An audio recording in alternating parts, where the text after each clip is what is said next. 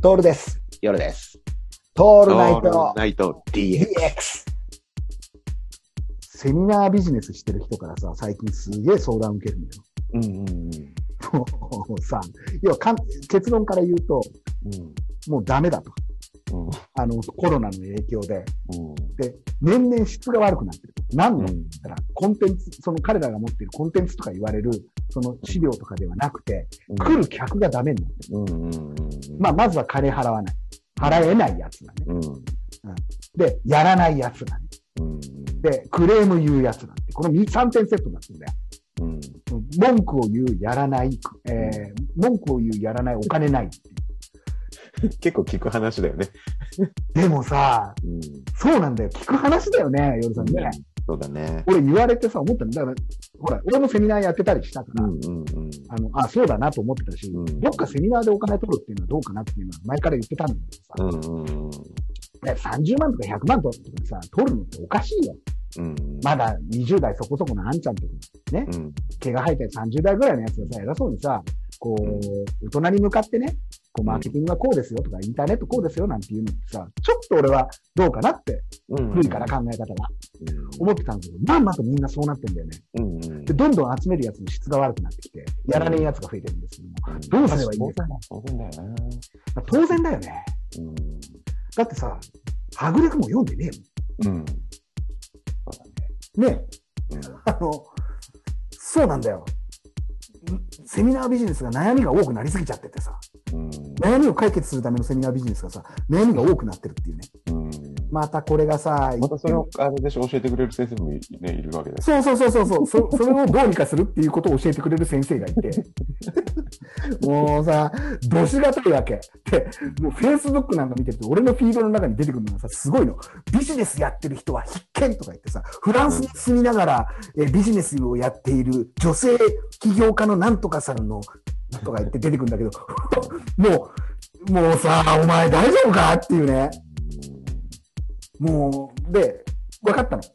簡単な話なんだけど、セミナービジネスやってるやつって、うまくいかなくなってくる理由があって、これ当たり前なんだけど、現場経験が少なくなる。ああ、そうだよね。うん。例えばコンサル塾とかやってる人もいたりだとか、うんうんあと起業家塾とかやってたりするんだけど、うんもう一一番最悪なのは炎の講演家なんだけど、炎の講演家が、例えば鉄工所を経営してますとかって言えば俺は、おおと思うんだよ。そうだね。そこだろうな。ね、俺がさ、倫理法人会のモーニングセミナー絶対出た方がいいよって、今でも言言うし、今でも思うのは、うんそこには現場のある人たちが来るからなんだよね。そうだろうね。うん生々しさもあるよね。うだよねやらしさもね。うん、そうなんだよ。従業員がバカでっていう話もそうかもしれないし、経営者がバカでって話もうんそうかもしれないし、うんすべてがリアリティがある話なんだよね。そうだね。うん。生の話なんだよね。ところが、一歩 YouTube の世界とかに入ってしまうと、それがなくなるのよ。うんうんってことは誰でもできるんだよ。うんうん。VTuber とかでもできると思わない？ああ、そうだね。こうんね、俺と夜さんのさ、その、このトールナイト DX の、このキャラクターをアニメーションにして、うんセうんセカンドライフみたいなところに入れて、ああはいまたで、俺らが偉そうに言えばいいわけでしょ、うんうんうんそしたらそこで一定数の人間が来るじゃん。いや、やんねえよ、そんなことは。めんどくせえから。うんまあ少なくとも、そうね、来るよね。人が聞きにね。で、それをでかくやってるだけでしょ、要は。うんなん、だってさ、じゃあ実際にそいつらが広告作ったことある？とかさ、うんね、あのーなんていうかな、ストリップ劇場の広告作ったことあるかって話なのよ、もあの、土下座してね。う。で、俺は一番痺れる話なんだから、これ。グッとくるよね。それぐっとくるよ。ストリップ劇場のさ、チラシ作るっていう時にさ、どれくらいいろいろなところに気を使うかっていうさ、ね、そういうことがないにもかかわらず、いや、YouTube やって再生回数稼いでうんぬんかんぬんでなんつってんだからさ、あのやり方じゃダメですね。じゃねえよ。じゃないよね。なんかもう、どしがたいというのはこのことでさ、その講師たちが、講師たちに話をされるわけですよ。まあ、しょうがない。聞くよ、僕はね。まあそうですね。で、新しいオフィスになったんで、全部中継できるんですよ。ホワイトボードを。はいはい。ホワイトボーディングできるんですよ。うんで、やるんだけど、彼らが言うに、彼らに説明するんだよ、俺がやってること。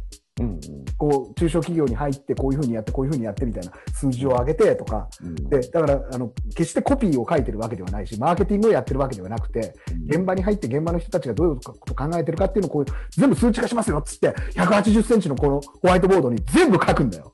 うんうんうん書いてやると、何て言われるかっていうと、いやー、僕にはできないですね。そうだよね。そりゃそうだよ。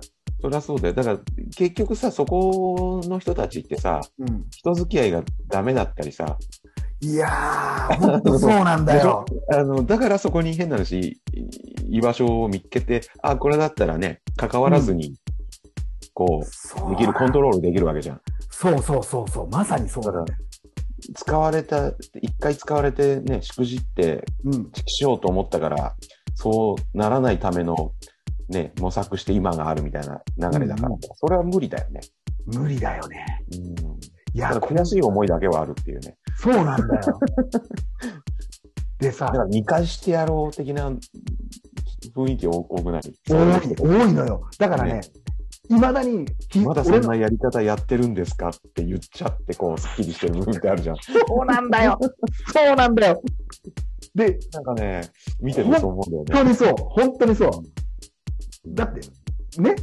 いや、これは本当に愚痴になるんだけども。いや、こ違う、ね我々とかさ、トールとかもさ、それをあえて狙って使う言葉あるじゃん。あるあるあるあるあるそう。そのセールストークってあるじゃん。うん、あるよ。でも彼らは本当にそう思ってやってる。いや、本当びっくりするんだよそ。この違いって結構さ、だからそこがもう結局限界に来てんじゃないのいや、本当にそうでさ。